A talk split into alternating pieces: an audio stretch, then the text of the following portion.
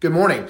My name is Stuart Davidson. I'm the pastor here at Eastern Shore Baptist Church. Thank you for tuning in to today's podcast. You can learn more about our church by visiting our website, www.myesbc.net. Of course, if you would like to visit us on a Sunday morning, you'll see that we have life group classes or Sunday school classes that start at 9 a.m.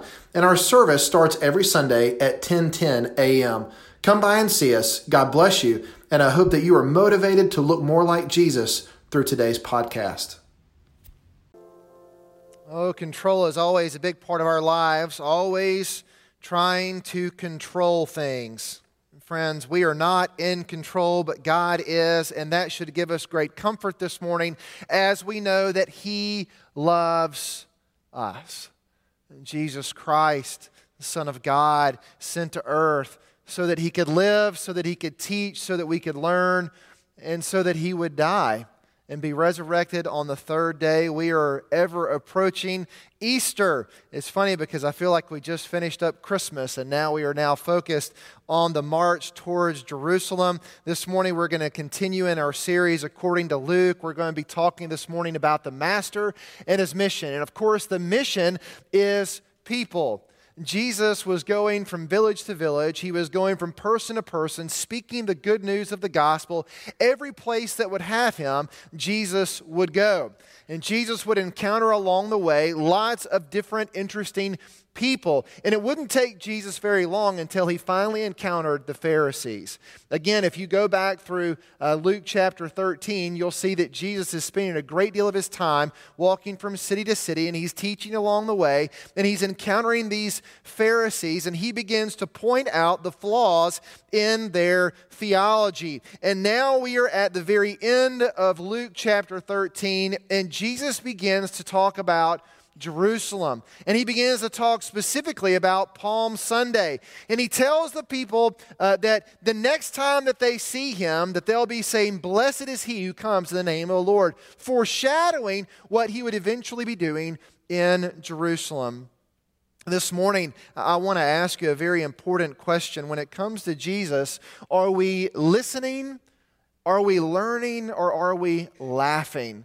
Uh, generally we find ourselves in one of two categories. We, we tend to find ourselves either leaning in to Jesus or we end up laughing him off, thinking that his message is really not for us. We're modern day people after all. This is an ancient book, an ancient person from an ancient place. And yet, many times we think that the message of Christ doesn't really so much apply to us. Now, the principles of what's happening in Luke are the same principles of what happened today. Uh, because even in Luke's day, even in Jesus' day, in this ancient world, the message of Christ was very real and it was very active. And yet there were still people that didn't either quite understand it, didn't quite get it, or maybe they didn't want to get it. And so they shrugged Jesus' message off, not understanding that they were missing out on eternal life and the eternal benefits that come with knowing Jesus Christ as their Savior. It was very difficult, by the way, for these Pharisees because they believed that it was their piety.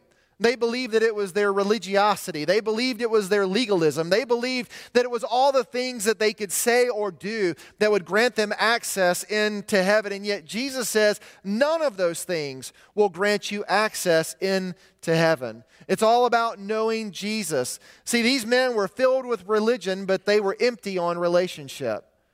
And friends, there's a lot of us that know people like that. Perhaps you're exiting a lifestyle of that even today. The Once filled with religion, that maybe for you, salvation came and, well, I got to go to church today. Maybe for you, salvation meant, well, I've got to do so many good things today because if I do so many good things, then our good God will love me enough to let me in. And friends, we have filled ourselves up with lots and lots of religion over the years, but we don't need to miss out on the relationship that Jesus has offered each and every one of us. Well, when we come to Luke chapter 13, verses 31 through 35, we have another interaction with the Pharisees. And the Pharisees paint themselves as somewhat a savior to the Savior. Uh, they say, Jesus, you need to leave. You need to get out of here. Why? Because Herod is trying to kill you. Because of, of Herod. Oh, Jesus, it's not because of us. Well, I mean, it's not because of us Pharisees that you need to leave. No, no, no, no, Jesus, we're trying to help you. We're trying to protect you. We're trying to save you. It's all because of Herod. And we do know, by the way, that Jesus would have an encounter with Herod towards the end of his life here on planet Earth. But yet, Jesus can see straight to the heart of these men. He knows good and well why they are trying to get rid of him. And so Jesus has quite a, a, response for them. So this morning, let's go to Luke chapter 13, verses 31 through 35. We're going to be reading this morning from the ESV. It says this At that time, some Pharisees came to Jesus and said to him, Leave this place and go somewhere else. Herod wants to kill you. Well, that was very thoughtful. And Jesus gives a very curious reply. He says, Go tell that fox, I will keep on driving out demons and healing people today and tomorrow, and on the third day I will reach my goal. In any case, I must press on today and tomorrow and the next day, for surely no prophet can die outside of Jerusalem which, by the way, Jesus there is again telling somewhat of a joke. It was, by the way, common practice for the Jews to kill their prophets outside of Jerusalem. That was actually their favorite killing spot. They would never kill a prophet in Jerusalem. They would take them outside of the city walls, and that was there that they would do their dirty deed. And we also know, by the way, that Jesus himself, as he marched to Golgotha, as he marched the hill where he would eventually be crucified, where was that? Well, I promise you it was not within the city gates of Jerusalem, it was outside of the city walls that Jesus himself was hung on the tree. And Jesus is somewhat telling a joke, but he's also foreshadowing yet again what would eventually happen to him on the point of his resurrection. In verse 34, Jerusalem, Jerusalem you who kill the prophets and stone those sent to you, how I have often longed to gather your, children together as a hen gathers her chicks under her wings, and you were not willing. Look now, your house is left to you desolate. I tell you, you will not see me again until you say, Blessed is he who comes in the name of the Lord. This morning, I want to cover four very brief points, if you will, four lessons from Jesus' altercation here with the Pharisees, one of many more to come. Uh, Roman numeral one is this that we see Jesus under attack. Jesus is under attack. In verse 31, the Pharisees came to him and said, Leave this place and go somewhere else. Herod wants to kill you. By the way, Jesus, even today, hears the same exact message. As believers in Christ, are we not showing up to places here, even in the United States, where we have people saying, Leave this place? Leave. We don't want you here. Go somewhere else. Jesus, the name of Christ, the belief of Christ, it is under attack every single day, not only here in the United States, but around the world. We see a war on Jesus. To the best of my knowledge, I believe that there is a war being waged politically on Christ. You see Jesus' name pop up in magazines and in media, and almost never is it mentioned in a positive way. Rather, it's mentioned in a small, narrow minded, unloving way. Jesus, this war on him politically, we see uh, being divided out here in our nation. Even at our nation's capital, we see a war politically on Christ. Not only is there a war being waged politically on Jesus, but we also see that there is a war being waged on Jesus educationally. It's very difficult, even today, to have Jesus' name being mentioned in a school setting. In order for Christ to be discussed, in order for Jesus to be talked about, it has to be led by some of the youngest leaders we have. The students themselves are the only ones that are allowed to carry the name of Christ into school. We have Christian teachers whose mouths are literally shackled shut from being able to talk about Christ, their religion, their faith within a classroom. They're unable to pray with students, they're unable to speak truth into a student's life. And because we've seen it happen from grade school, it's progressed all the way on through the university level. Some of the most liberal places uh, in the United States are on our university campuses where our students are not being taught anything about the biblical nature of Jesus, about his love, his compassion for them. Rather, they're being force fed a, a message that is counteractive to that. There's a war being raged politically, there's a war being raged educationally. There is a war being waged against Christ financially.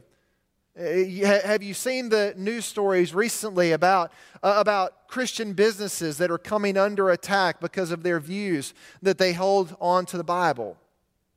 Uh, businesses like Chick fil A, businesses like, uh, uh, uh, uh businesses just like Chick fil A, uh, these businesses have these folks that are attacking them because they are taking their stance on Jesus Christ. And we even see businesses falling away because of the pressure that's being placed on them because of their stances on biblical authority. There's war being waged against Jesus politically, educationally, financially, and also medically. Well, how, how, what exactly do I mean by that? Friends, I, I just heard here in 2019 that Planned Parenthood aborted more than 300,000 children in the United States alone in 2019. And over the past two years, they've aborted almost 700,000 children. And I believe that one of the greatest ways that we can attack God, one of the greatest ways that we can attack Jesus, is to attack the unborn. And I believe it is one of the greatest evils in our society today that we would butcher children before they ever have the ability to breathe fresh air. Well, friends, I, I, will tell you that Jesus is under attack. He was under attack some 2,000 years ago, and I believe that he's under attack even now today. And I also would say that if you claim to be a believer in Christ, you're setting yourself up for future persecution. I don't know what that persecution will look like for us but I believe that it is on its way. I do not, by the way, have the spiritual gift of prophecy, but I do have a gift of reading the times. And I believe that the church is headed for one of the greatest opportunities in its life, a, a, great opportunity where we will see people both come and we'll see people go because of the persecution that we will experience because of the attack on Jesus. Jesus even tells us in his scripture that if they will attack him, they will also attack us. If they persecute him, let it be so because they will also persecute us. Jesus is under attack. And if we are believers in Christ, we need to be ready because it won't be Herod that wants to kill us, but it will be someone else. In 1 Timothy chapter 4, verses 1 and 2, the Apostle Paul says the Spirit clearly says that in later times some will abandon the faith and follow deceiving spirits and things taught by demons. And such teachings come through hypocritical liars whose conscience, whose conscience has been seared as with a hot iron. It wasn't just in later times, but it was in the times of Jesus himself where people were being led astray from Christ, attacking him. So we have Jesus under attack in verse 31, but we also have Jesus' unwavering aggression in verses 32 and 33. He replies to the Pharisees, Go tell that fox. Go tell that fox, I will keep driving out demons and healing people today, and on the third day I will reach my goal. In any case, I must press on today and tomorrow and the next, for surely no prophet can die outside of Jerusalem. This is the Jesus that we often don't focus on in Sunday school. This is the Jesus that I like to get behind. This is the Jesus that I find as a general. The Jesus that's not afraid to mince words. The Jesus that's not afraid to stand up for what's right, what's true, what's honorable. This is the Jesus that's not afraid to be obedient to his Father. This is the same Jesus that knows exactly where he stands in life. He knows exactly where he is, he knows where he's been, and by golly, he knows where he's going. Boy, this is the Jesus that is strong. This is the Jesus that is powerful. This is the Jesus that stands up to evil. This is a mighty Jesus, a warrior Jesus. This is not a weak kneed Jesus looking off into the distance of space. This is a Jesus that we can follow. This is a strong Jesus. And yet, many times, we don't focus on this Christ. And yet, clearly, this is the kind of Jesus that likes to go into temples and flip tables. My goodness. I love the fact that Jesus is aggressive here because Jesus knows ultimately what's at stake. The eternal outcome of all of humanity is at stake right now. And see, the Pharisees are saying, Oh, Jesus, we need you to leave. We need you to go. And Jesus says, Who are you to deter me from my mission? And who are you to tell me what to do? I am the master. I am the rabbi. I am the teacher. I will go and do as I please as long as it's within the will of my Father who sent me. Man, this is a Jesus that I get excited about. This is a Jesus that I get passionate about. There's a, a, a t- TV show that came out in the early 1990s. I believe it was 1992. And it was a very interesting show. By the way, it's still on TV now. Uh, but it, the, the TV show is called The Real World. The Real World. It was the very first reality television show, the very first one that ever uh, was filmed and produced, and it was put on MTV. Now, back in 1992, my mom and dad uh, would not let me watch MTV. I was not allowed to watch MTV, and and and and uh, and I never did while they were watching. And um, I never watched it while they were there, and uh, and and and I know. I, and I know, by the way, my children are listening to me right now. All, all three of them are in here. And I know good and well that when I tell them not to watch things, that they respond in a probably a similar fashion. So uh, I, I did uh, have the opportunity to catch the real world when it first came out. And of course, the real world launched all the other reality shows that we have uh, come to know and love today. But do you remember at the very beginning of the real world, there was a, a, a statement, a, sort of a thesis of what the show was going to be all about. And it started off like this said, This is the true story of seven strangers picked to live in a house, to work together, and to have their lives taped, to find out what happens when people stop being polite and start getting real. When people stop being polite and they start getting real.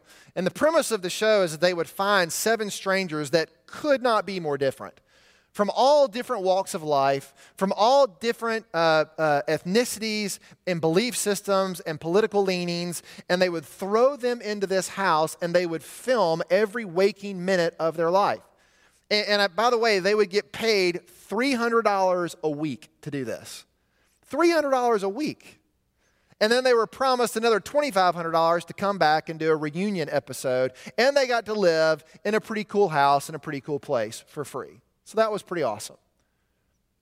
And, and it, it was interesting because the first few episodes, you really did have people trying to figure each other out. And eventually, though, people really did stop being polite and they really did start being real. But the one thing that I think is so unique about Jesus is that Jesus is not interested in being polite.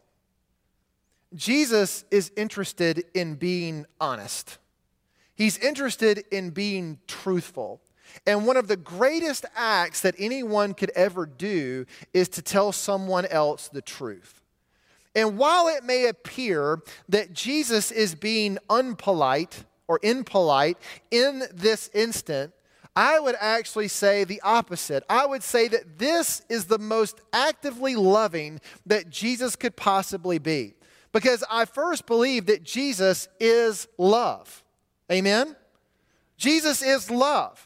Therefore, everything that Jesus does is loving. If Jesus is the physical embodiment of what love is here on earth, which I think we would all agree with, if that's the truth, then that means even in this moment where Jesus tells the Pharisees to go tell that fox, I'm going to do what I'm going to do, is the greatest act of love to that point that Jesus has ever given anyone.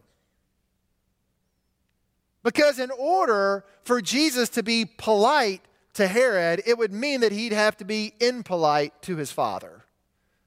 And I promise you this that Jesus is not going to be impolite to his father.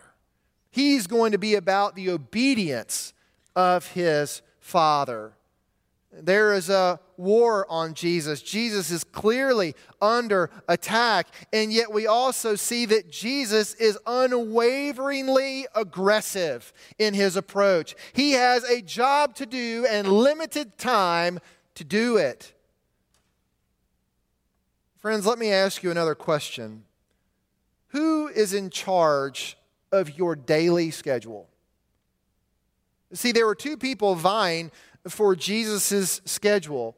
Two people, two sets of people that wanted to tell Jesus what he should be doing and where he should be going. First, you had the Pharisees. Oh, Jesus, you should leave this place. You should go somewhere else. Why? Oh, here's the second person. Because Herod wants to kill you. Jesus, you should literally re architect your entire schedule around what these people want you to do. I will say one of the greatest things that I am guilty of in life is allowing too much of me to be driven by other people. I'm a, I'm a people pleaser at, at my core. I, I, I want people to be happy.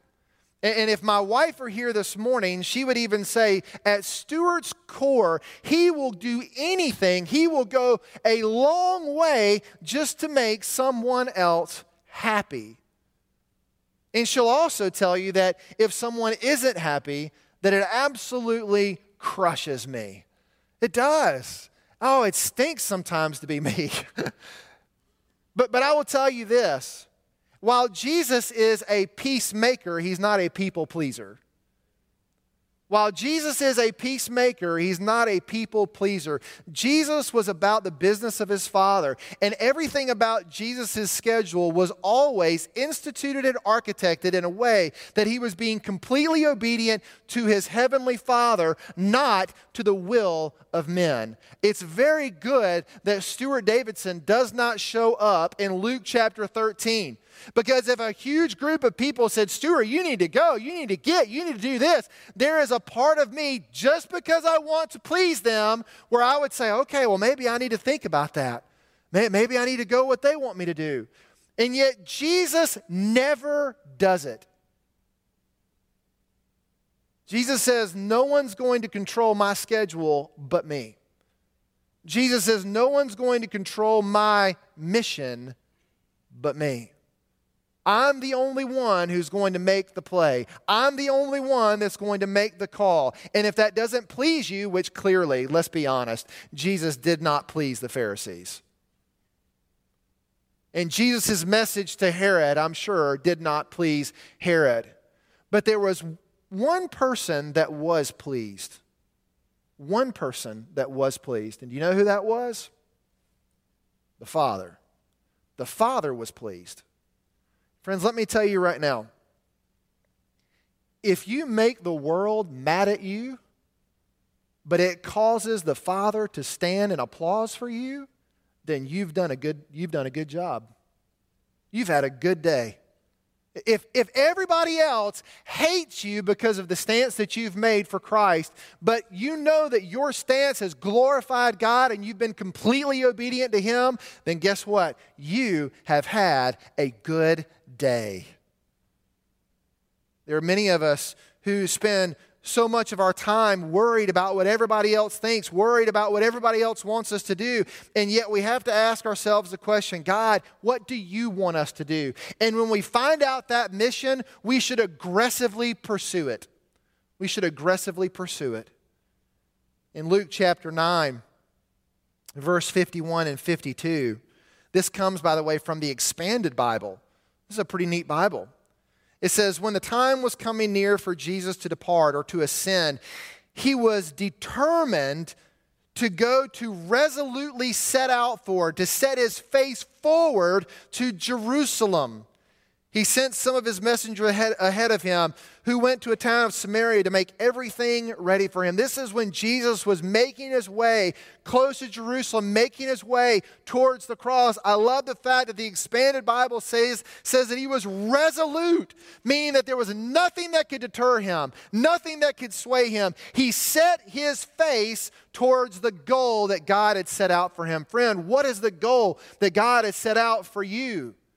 And are you resolute to it? Are you aggressively pursuing it? Are you getting after it for God? So Jesus is under attack in verse 31. We see his unwavering aggression in verses 32 and 33. In Roman numeral 3, we have Jesus' unflattering announcement. Jesus makes a very unflattering announcement. He says, Jerusalem, Jerusalem, you who kill the prophets and stone those who, sent, who were sent to you. How often I've longed to gather your children together as hen as a hen would gather her chicks under her wings, and yet you are not willing.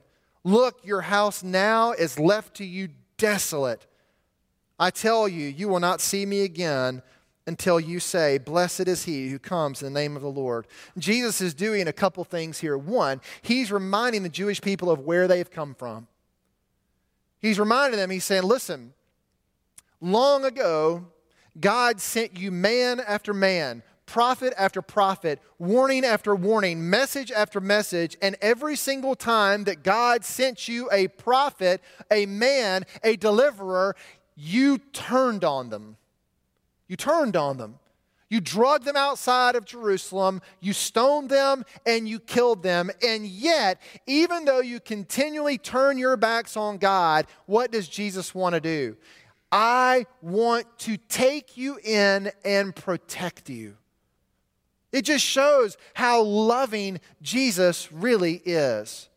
That after every sin, after every fall, after every falter, that Jesus would still want to have a personal connection and relationship with these people. What eventually will happen is we will see that God's love is expanded not to, to, to, just the Jews, but now to the entire world. The entire Gentile population of the world has the opportunity to be known by God and for us to know Him to be a part of God's family. Not only do we see here him reminding them of their past, but he shows them the heart of their present.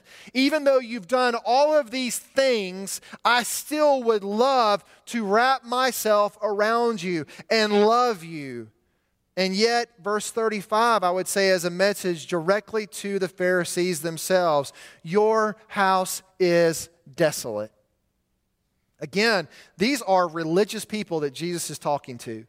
These are people that sing the songs.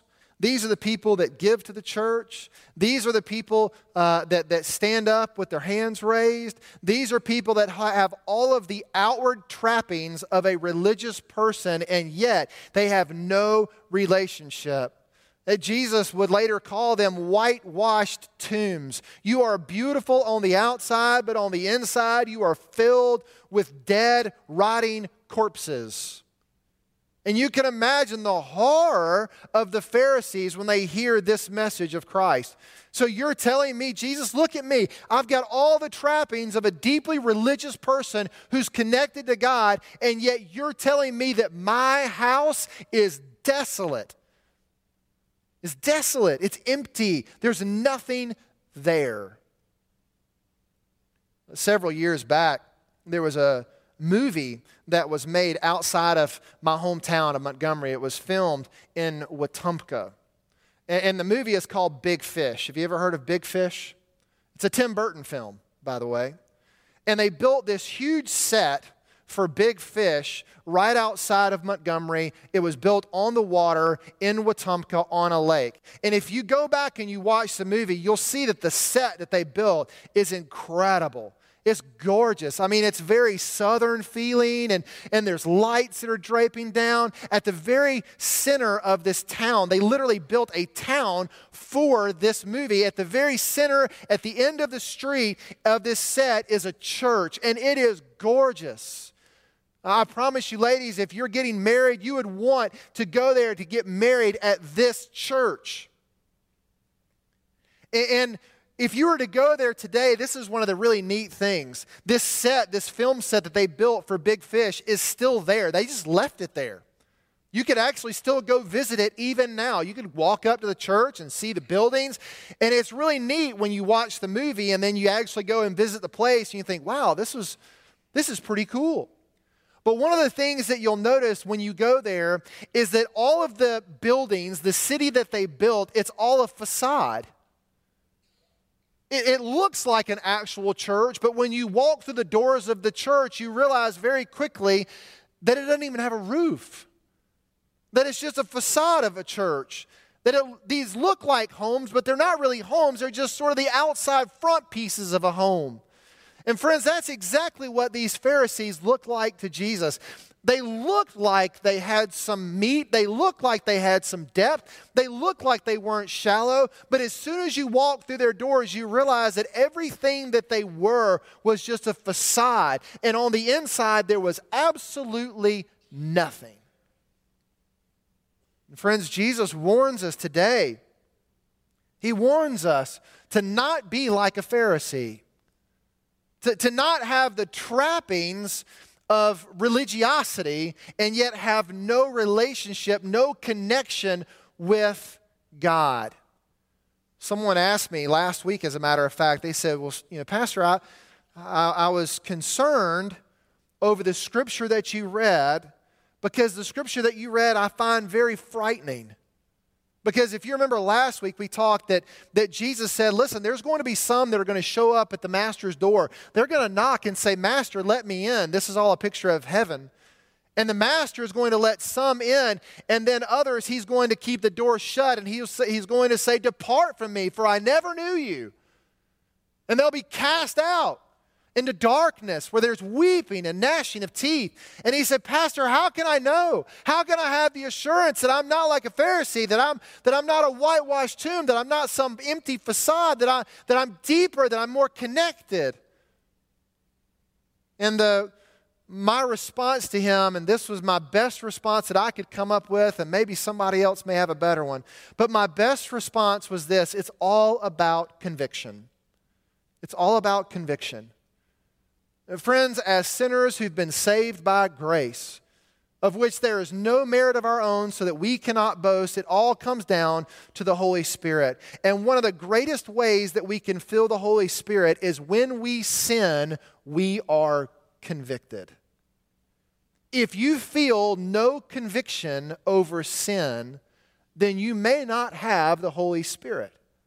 If you feel nothing, if you feel like the Lord doesn't speak to you, communicate with you, He doesn't rebuke you, He doesn't correct you, well, then you may not be in possession of the Holy Spirit in the first place. One of the greatest ways that you can know that you are a part of the kingdom of God is when God steers you, guides you, directs you away from sin and not toward it.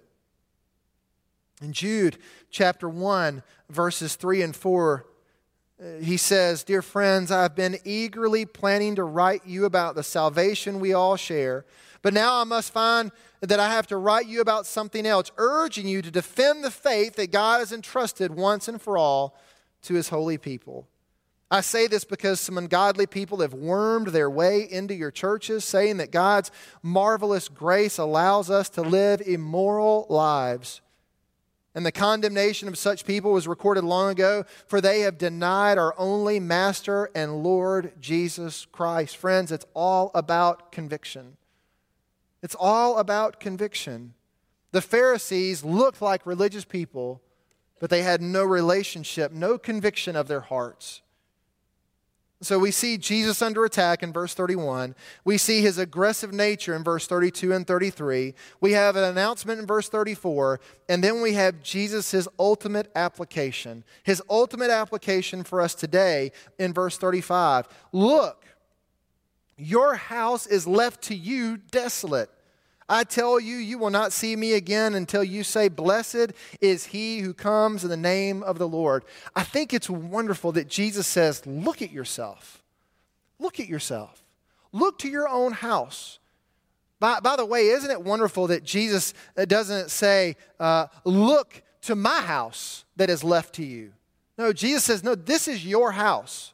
This is you. You own this. This is your decision making. This is your doing. If your house is desolate, it's not my fault. It's your fault. It's your decisions that have led you to this place. The path that you have been on for many years now has led you to this place.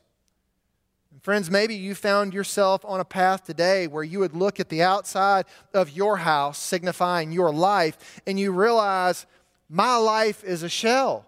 It's a sham. Uh, there's nothing depth in me at all. I, have got no roots. I've got no application. I've got no ability to, to function correctly with Christ because I don't have Christ. Well, friend, maybe today is the day. In John chapter 1, verses 12 and 13, Jesus comes and says, But to all who received him, who believed in his name, he gave the right to become children of God, who were born not of blood, nor the will or of the flesh, nor of the will of man, but of God. My favorite part of that scripture, by the way, is to anyone, to all, to all that would receive him. That means that anybody can come at any time to receive Christ. It's never too late, and it's certainly never too early.